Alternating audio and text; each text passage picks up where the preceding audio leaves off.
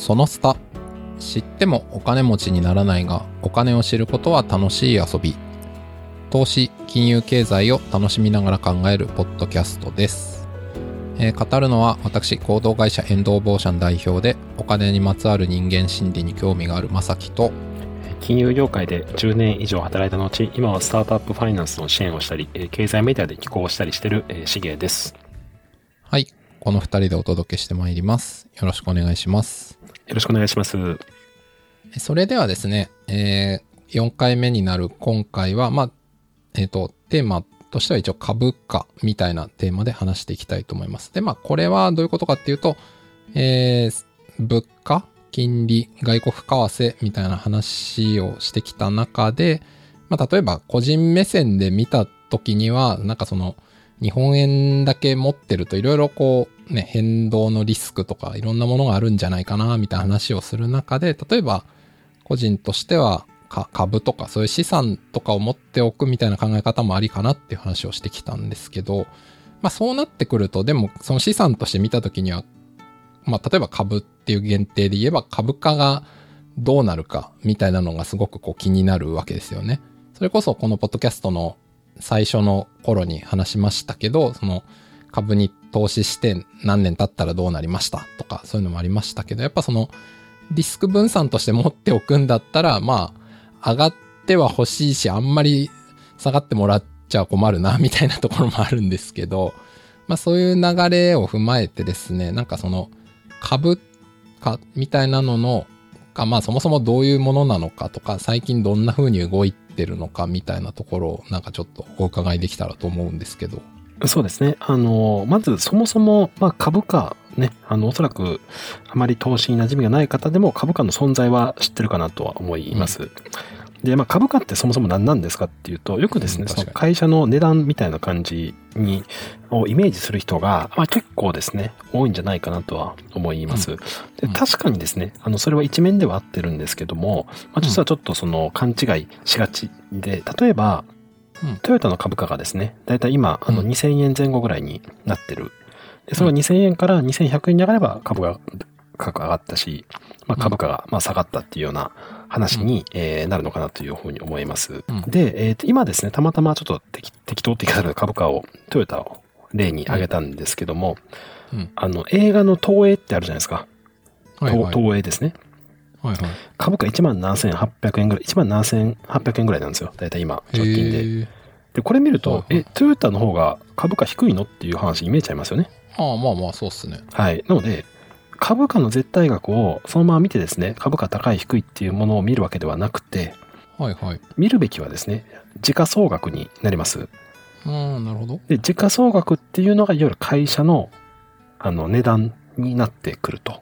うんうん、で、時価総額って何なんですかっていうと、うん、時価総額は株価に発行済み株式総数ですね。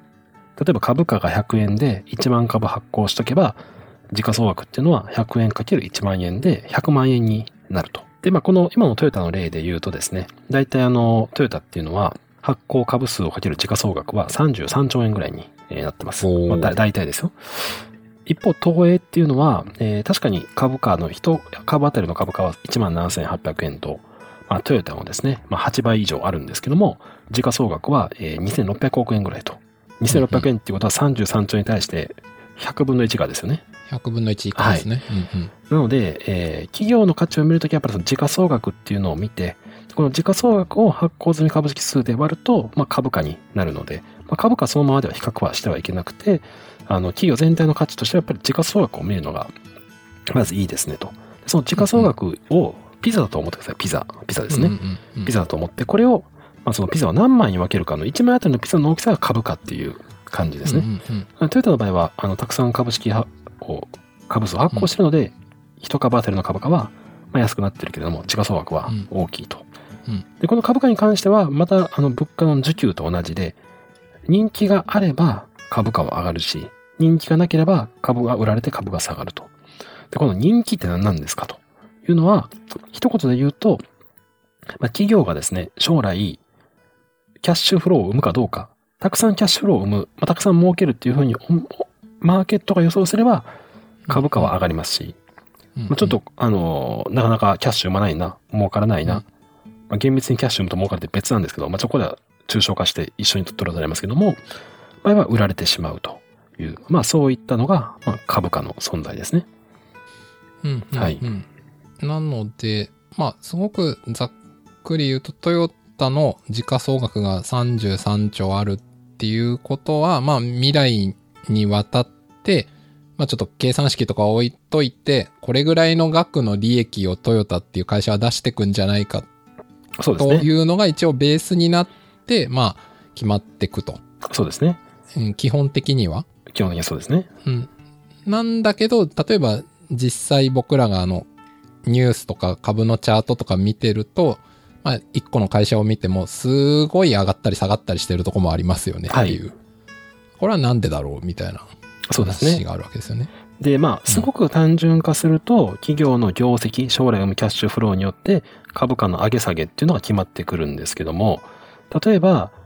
昨日と今日でそんなにいちにちで業績ってそんな変わらないですよね。変わるわけないですね。変わるいちにちですから、うん、なのに株価が ごパーセント とか じゅっパーセント 下落するっていうケースはあの人によっては見たことあるとは思います。まあ、最近で言うとネットフリックスがですね、まあ、会員数発表したけど株価さんわり落ちるみたいな感じですよ。さんわりやばい、ね、さんわりやばい。で、まあ、ちょっとネットフリックスそれぞれまあ理由があるんですけども、まあまあまあ、でまあ、今回で言うと株と為替や金利の話をまず言うと、まあ、一番大事なのは金利と株価の関係ですね。はいは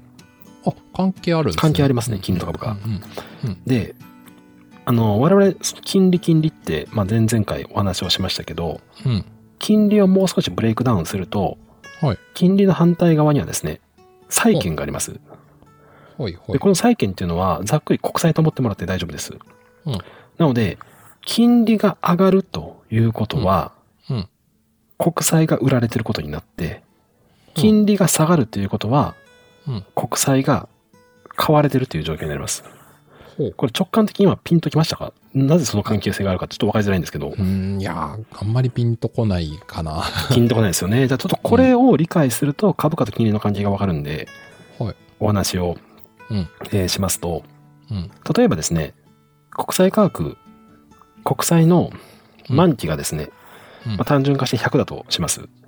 でこの金利がですね、うん、にパーセント もらえるとすると、ひゃくに対して毎年にをもらえるっていう、まあ、そういう国債があるとしますね。ひゃくに対してにをもらえる。うん、でもあにって今の預金金利から考えると、うんはい、結構高くないですか？だってね、前の回と、はい、昔のこのそのスタイル話しましたけど、今の普通預金の金って ゼロテンゼロゼロイチパーセント とかですよね。そうですよね。っていうことは元本がひゃくなんですけど にパーセント の金利があるなら、うんうん、ひゃくいちえんでも買ってもいいなっていう投資家が出てくるんですよね。うん、出ますよね。それとにわるひゃくいちをやるとですね、うん、えー、っと いってんきゅうはちパーセント になりました。ほうほう。もうちょっと分かりやすく、じゃあひゃくじゅうえんにしましょう。はいはいはい、ひゃくじゅうえんまで株価上げたとしてにわるひゃくじゅうですね。にわるひゃくじゅうをすると、うんえー、金利がですね いってんはちパーセント になりました。はい、今何が起きたかって分かりますか？いや、分かんなかったですね。国債価格がですね上がったら金利下がりましたよね。はいうんはいはいはい、ひゃくえんの時 にパーセント なんですけども、うんうん、これが国債価格がひゃくじゅうえんに上がったとしても、うん、金利はにわるひゃくじゅうで いってんはちパーセント なんですよ。うんうんうん、国債価格がにわりあ国債価格がいちわり上がったら金利いちわり下がってますよね。うんうんうんうん、これが金利と国債価格の関係です。金利が上がると国債価格は下がる。そうです。はい。ああ、なるほど。はい。例えば、うん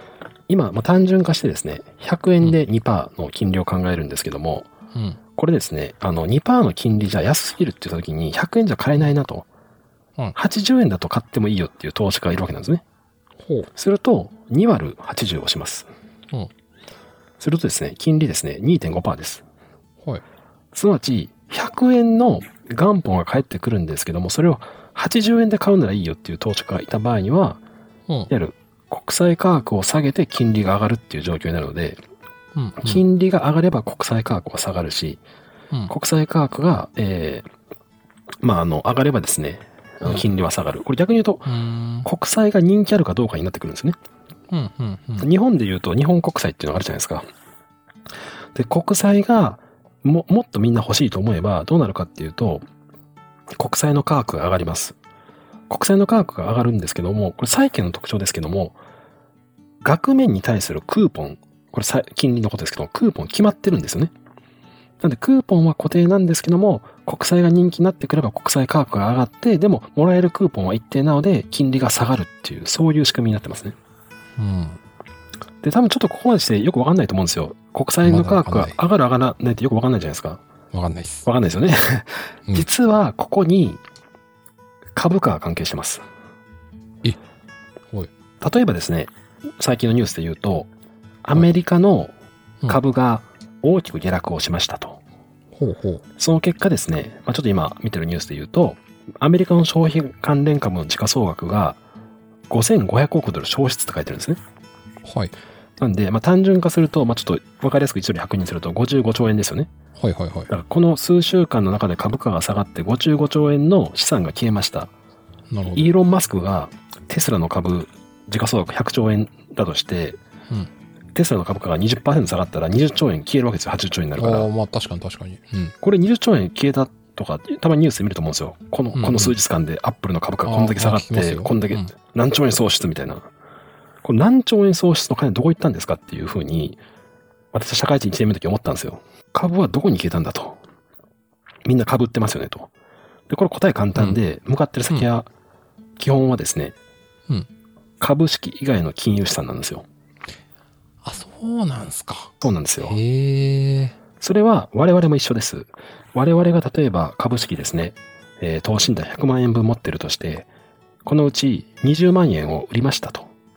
するとはちじゅうまんえんになりますよね。にじゅうまんえんぶん売ったんで。じゃあこのにじゅうまんえんぶんを現金のまま持っててもいいんですけど、現金のまま持ってるといちえんも増えないですよね。じ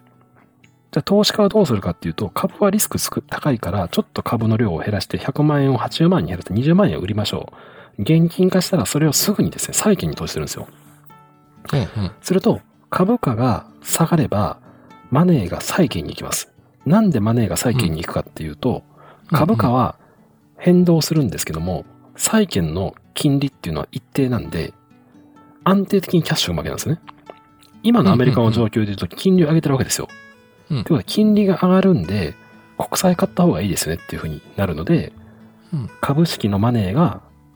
債券に向かいやすくなるっていうのが今の状況ですね。うーん、なるほど。ただ債券にお金が集まると国債価格が上がります。債券人気あるから。うん、国債価格が上がるっていうことはクーポンは一定なんで、うん、トータルの利回りは下がるっていう、まあ、そういう仕組みになってますね。うーん、なるほど、はい。えー、っとちょっと今の話で、まあなんだろう、株価と関係があるってのは分かったんですけど、はい、今さっき個別の会社名はちょっと出てきましたけど、なんか全体として例えばアメリカで言ったら株は今下がってまあえー、と今これ収録してるのがにせんにじゅうにねんのごがつこうはんですけど、はい、まあ、この時点で見ると直近は結構下がってるのかなっていう印象なんですけど、はい、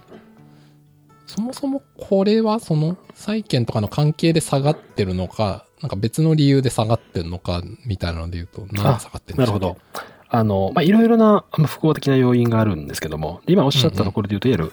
株価指数みたいなのがあるんで、まあ、ナスダックとか、うんうん、まあ、ニューヨークの指数とかって全体的に下がってるのは間違いないですと。うんうんうん、でこれを理由いくつかありますけど、まず一番大きいの分かりやすい理由は、企業が将来生み出すキャッシュフローが減ってるんじゃないか、減るっていう予測をするわけですね。すると株式市場からお金が逃げて、債券市場とか、まあ、たまにですね、不況になるとなんか金の価格が上がるとかってニュース見ませんか。あー、見ますね。不況時は金とかなんか言いますもんね。はい、それは株式で持ってる投資家が株式の持ち分って金に回してるんですよね。うーん、とか、そのいわゆるその商品商品ですね。あの商品市場っていうのがあるんで、うん、あの商品市場っていうのはその、まあ、なんだ農作物とかそういうのも含めてです、ね、あ、いわゆるコモディティとか言われたりするやつですか。小麦とかトウモロコシとか、先物とか、あとは債券なので、基本的には あ, あと不動産なんで、ざっくり言うと、お金を株式に投資をしますか、債券に投資をしますか、不動産に投資をしますか、商品に投資をしますか、うんうん、最近で言うと仮想通貨に投資をしますか、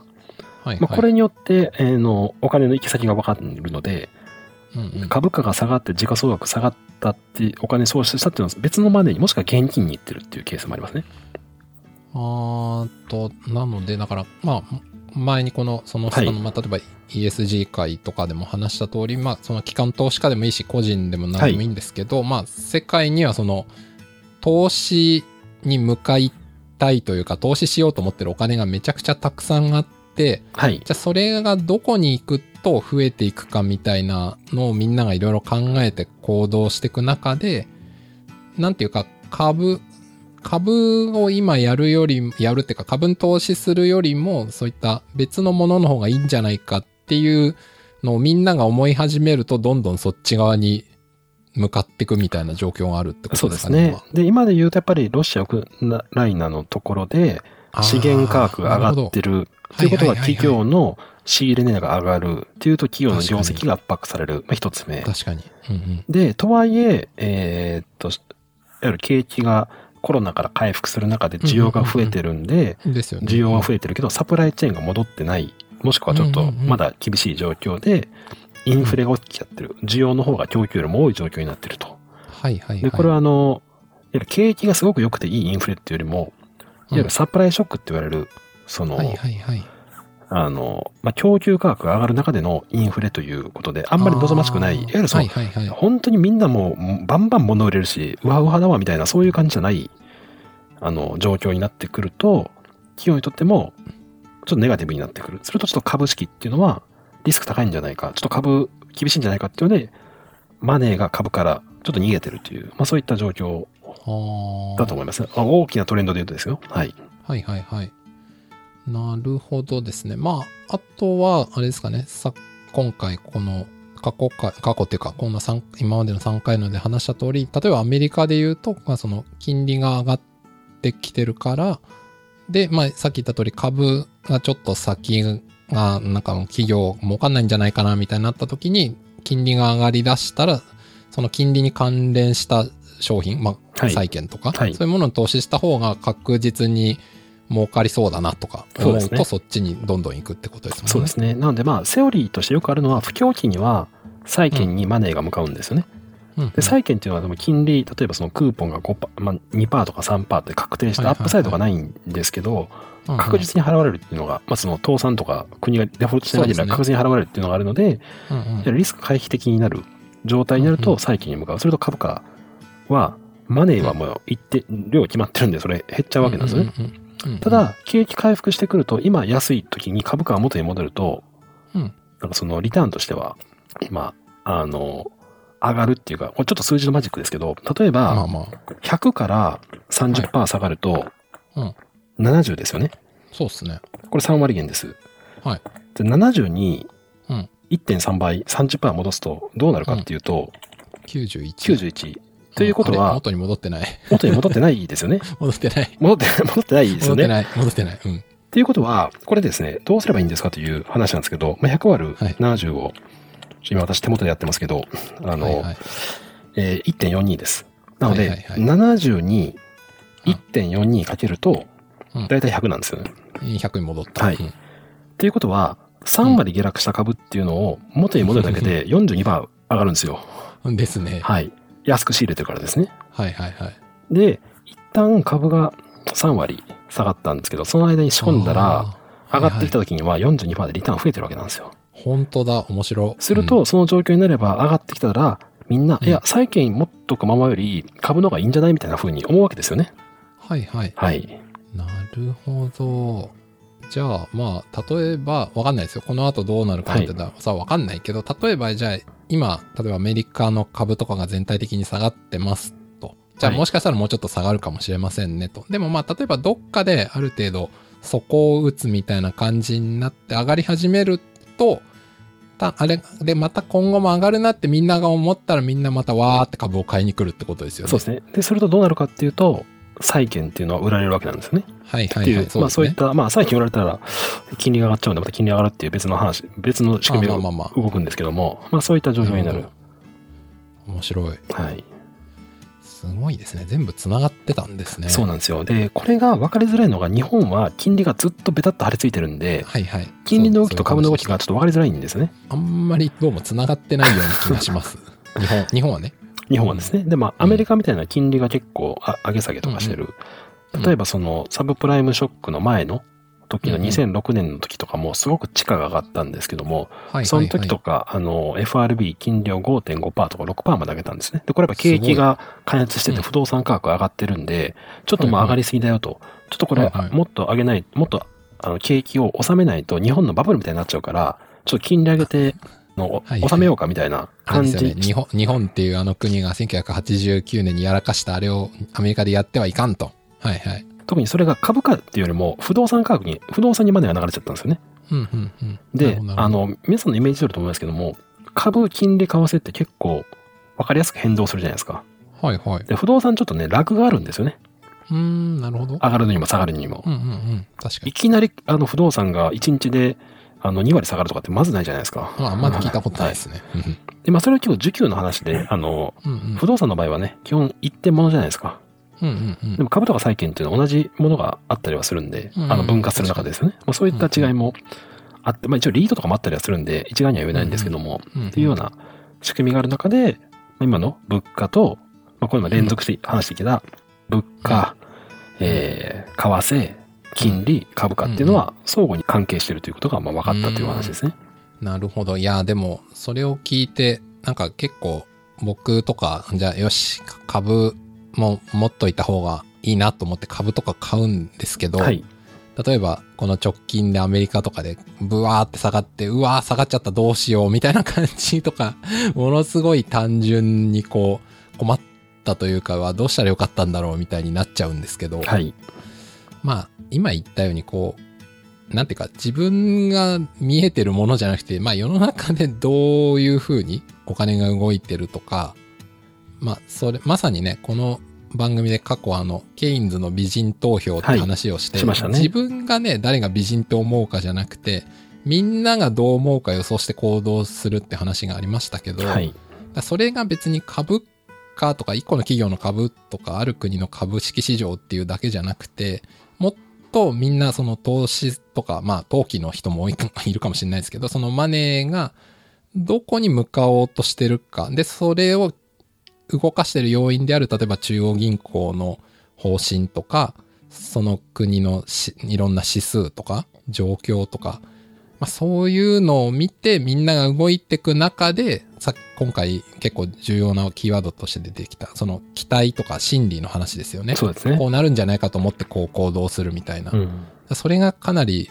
つながって実際のいろんなもののものってか株価もそうだし為替レートもそうですけど変動が起きてるっていう、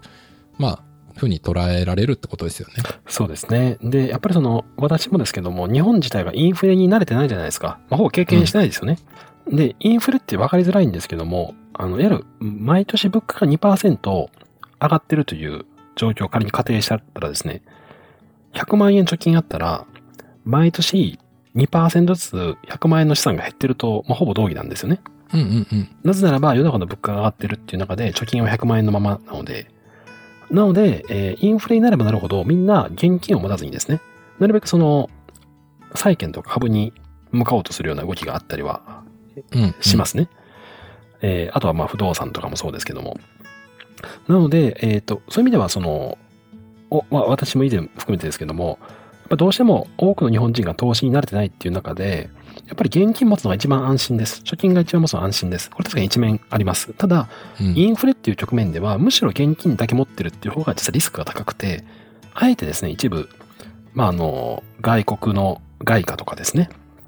まああの、まあ、投資信託とかを保有することによってこのインフレの、えー、価値の目減りのリスクっていうのを、まあ、避けることも一応できたりはします。じゃあ最適なバランス、最適なポートフォリオは何なんですかっていうと。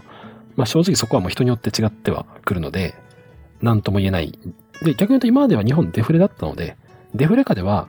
物価が下落するっていう状況においてはあの貯金が一番無敵なんですねあの、うんうん、実質価値が増えてくるからっていうですよね。でそこがちょっとですねあの今日本は結構判断が難しい状況ではありますね。インフレに本当に突入するのかというのを含めてですね。はい、うんうん。まあだから少なくともこのさんじゅうねんかんぐらい現金持ってればいいんじゃないっていうのは、まあこのさんじゅうねんかんの日本人としてはまあ別に間違ってないっていうか、まあそりゃそうなんじゃないって感じで、はい、ただそれをまあ考えた上でそう選んでたのか、とりあえず現金がいいやで選んでたのかみたいな、まあ僕なんか後者だと思いますけど、はい、まあでもそれだけだとこの先結構いろんなリスクあるかもしれないから、まあ今回話してきたような、まあそれこそやっぱ日本だけじゃなくて世界のつながりでやっぱ為替レートとか当たり前ですけど決まってくるし、物価もそのね、国際的な状況で変わったり資源価格とかもそうですけど、なってくる中で、まあもちろん全部を追っかけてたらそれだけで死んじゃうんで、それは無理ではありますけど、まあでも大きな動きに関してはやっぱりアンテナを立てたりとか、あとはその自分の資産を円だけで持つのかとか、まあそこに外貨、ドルとかユーロとかも一定割合持つようにしてみるとか、まあその株とかも、まあ別にそのすごい上がったれとか思うとかそういうことじゃなくて、あくまでそのリスク分散の観点で日本株なのか外国株なのか、まあとかね、いろんな、あと金みたいな資産とかもあるのかもしれないですけど、まあそういったもののバランスとか考えていくっていうのが、まあ、今回のテーマである一般者個人みたいな時には結構重要なんじゃないかなっていうのは僕今回話してみてすごい思ったことですね。そうですね。なので今ね、最近岸田政権が貯蓄から投資へと、私の理解では結構言ってることが当初と結構方針が別のベクトルに似てるなっていうような印象を持ってはいるんですけども、あの、まあ、それはなんていうか、その儲ける資産形成するだけではなくて、実は資産を守るという意味でもそうですし、まあ、このその下のですね、由来である知ってもお金持ちにならないが知る、お金を知ることは楽しい遊びということも含めて、まあ、やっぱりこういった世の中の仕組みが見えると、あの普通に面白いですし、その中でやっぱちょっと、うーん、貯金以外にも一部資産持ってみようかなみたいなところは、あの世の中の動向を知るためにも、まあ私とかもそうですけども、自分でそういう資産、あの外国の投資信託が持ってると、まあ必然的に気になってくるので、あの感度上がるっていうのがあると思いますね。うん、そうですよね。いや本当そうだと思います。なんかやっぱりね、その心理的な話で言うと、僕なんかもそうなんですけど、株例えばなどっかの会社の株買ったら上がったらよしよしとか思って、下がったらうわどうしようみたいなこと思うんですけど、いやまあそれは思うのはいいんだけど、まあそもそもなんかね、今しげさんがお話しされたみたいに、例えばそう所有することでそういうとこに意識を立てたりとか、何をもってそれって変動するんだろうみたいな、ちょっとメタ的にというか情報を集めたり考えたりするっていうことが本当に大事というか、まあそうしていくと僕もそうですけど、まあ不安がなくなるとまでは言いませんけど、なんか流れとかいろんなことが見えてくる中で、まあ自分の意思決定とか、まああるいはね、何にお金を使おうとか、まあそういったこともの考えが少しなんか自分の中で見えてくる部分もあるんじゃないかなって思ったので、なんかそういうことは大事だなと、はい、改めて思いました。そうですね。特にまあね、今回の連続のコンセプトの一つとしては円安が、うんうん、あのドル円ひゃくさんじゅうえんまであの円が安くなったりとか、多分実感がですね、今後その経済の状況の変更の実感をより感じるようになってくると思うので、まあその時にそもそもまあなんでなんかよくわかんないけどこうなってるのか、それよりももうちょっと仕組みとして予想は極めて難しいです。それを前提で、あ、ただこういう仕組みだから今って円安なんだ、あ、円安になると金利とか株にはこう影響するんだとか、なんかアメリカが金利を上げようということはこういう風になっていくんだみたいなところがまあ予想できてくればですね、うん、まあ、だいぶ経済の仕組みとしてより関心持ってたりとか、資産運用に対してより興味持ったりするのがあるかなと思いますね。うんうん、いや本当そうだなと、うん、改めて思いました。いや今回この企画をすごいやってみて、はい、僕自身もめちゃくちゃ勉強になったのでよかったです。いやありがとうございます。はい、ではではこのあたりで今回は終わろうと思います。どうもありがとうございました。ありがとうございました。この番組が気に入った方は、よろしければ Spotify でお聞きの方は Spotify での番組フォロー並びにレビュー、 Apple Podcast でお聞きの方は Apple Podcast でのフォローやレビューなどをいただけましたら大変励みになります。また番組へのお便りはリンクに貼ってありますところに Google フォームがございますので、ここからお知らせいただけたらと思います。またあるいは Twitter End of Ocean へのリプライですとか、あるいはハッシュタグシャープその下をつけての投稿などでもこちらで確認できると思いますので、なんかそういったところでお便りというかいただけたら嬉しいなと思います。それでは、えー、また来月お会いしましょう。さようなら。